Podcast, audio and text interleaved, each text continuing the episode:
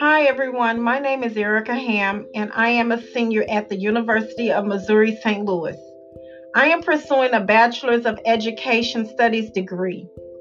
I have a great amount of experience working with children with disabilities, such as autism spectrum disorder.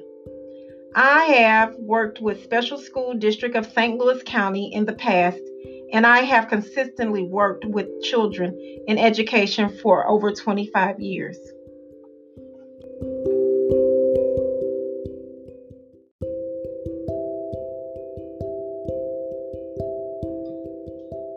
Today, I would like to talk a little bit about autism spectrum disorder, also known as ASD, and autism awareness.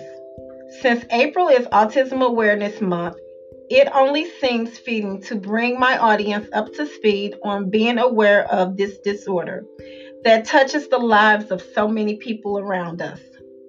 So, in today's newscast, we'll be talking on the subject of autism awareness.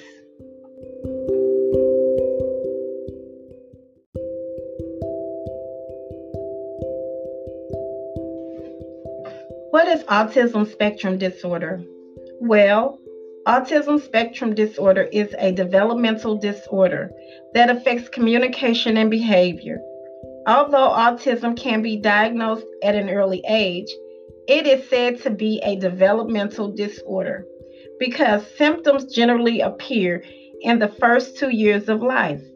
So, I will give you a few examples of symptoms like avoiding eye contact, being upset by relatively minor changes, and unexpected reactions to sounds, taste, sight, and smell. There are three levels of autism mild, moderate, and severe. One in 54 children in the United States is diagnosed with autism spectrum disorder, according to 2016 data. April is National Awareness Month. During this month, the Autism Society has chosen April to encourage communities to celebrate differences and become more inclusive of individuals with autism. Throughout the month, we will focus on sharing stories and providing opportunities to increase understanding and acceptance of people with autism. So, what can we do to get involved? Join in with hundreds of thousands of landmarks, buildings, homes, and communities around the world.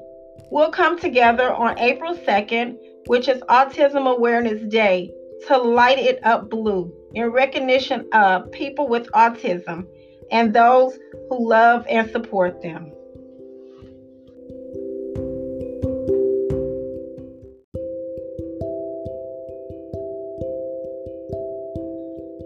Join us for World Autism Awareness Month to help us spread kindness and autism awareness.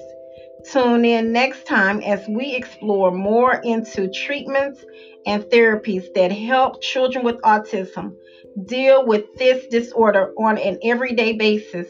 Thanks for listening, and remember get educated and stay aware of autism spectrum disorder.